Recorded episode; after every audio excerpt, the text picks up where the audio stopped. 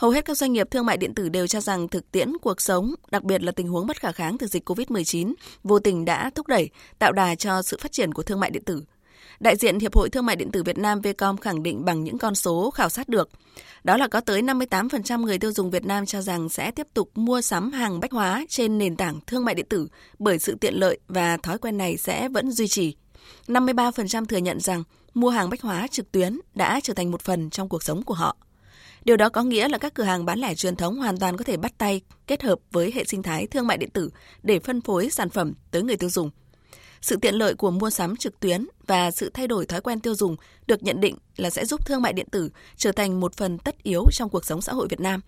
Đây cũng là mục tiêu của chính phủ khi kỳ vọng thương mại điện tử trở thành lĩnh vực tiên phong của nền kinh tế số.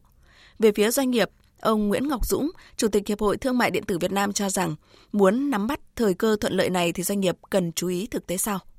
Dự định thì đến 2025 sẽ làm cho cán cân thương mại điện tử Thành phố Hồ Chí Minh, Hà Nội ngang bằng với các tỉnh còn lại. Hiện nay tỷ lệ là đang vênh khá cao. Thành phố Hồ Chí Minh, Hà Nội đang chiếm 70% cả nước. Với cái cú hích do đại dịch đã làm chương trình phát triển thương mại điện tử bền vững với các địa phương rút ngắn từ 1 đến 2 năm. Và chúng tôi kỳ vọng rằng 2022 chúng ta sẽ cảm nhận được sẽ có một bước đột phá tăng trưởng rất là mạnh mẽ thông qua số hóa các sản phẩm, đưa được những cái hình ảnh toàn cảnh xưởng sản xuất, những cái nông trại của chúng ta. Trước khi thì chúng ta online như vậy khó thuyết phục, mọi người khó chấp nhận. Bây giờ người ta nhìn nhận bằng rất là nhiều những cái công nghệ đơn giản hơn và kết nối một cách sâu sắc hơn.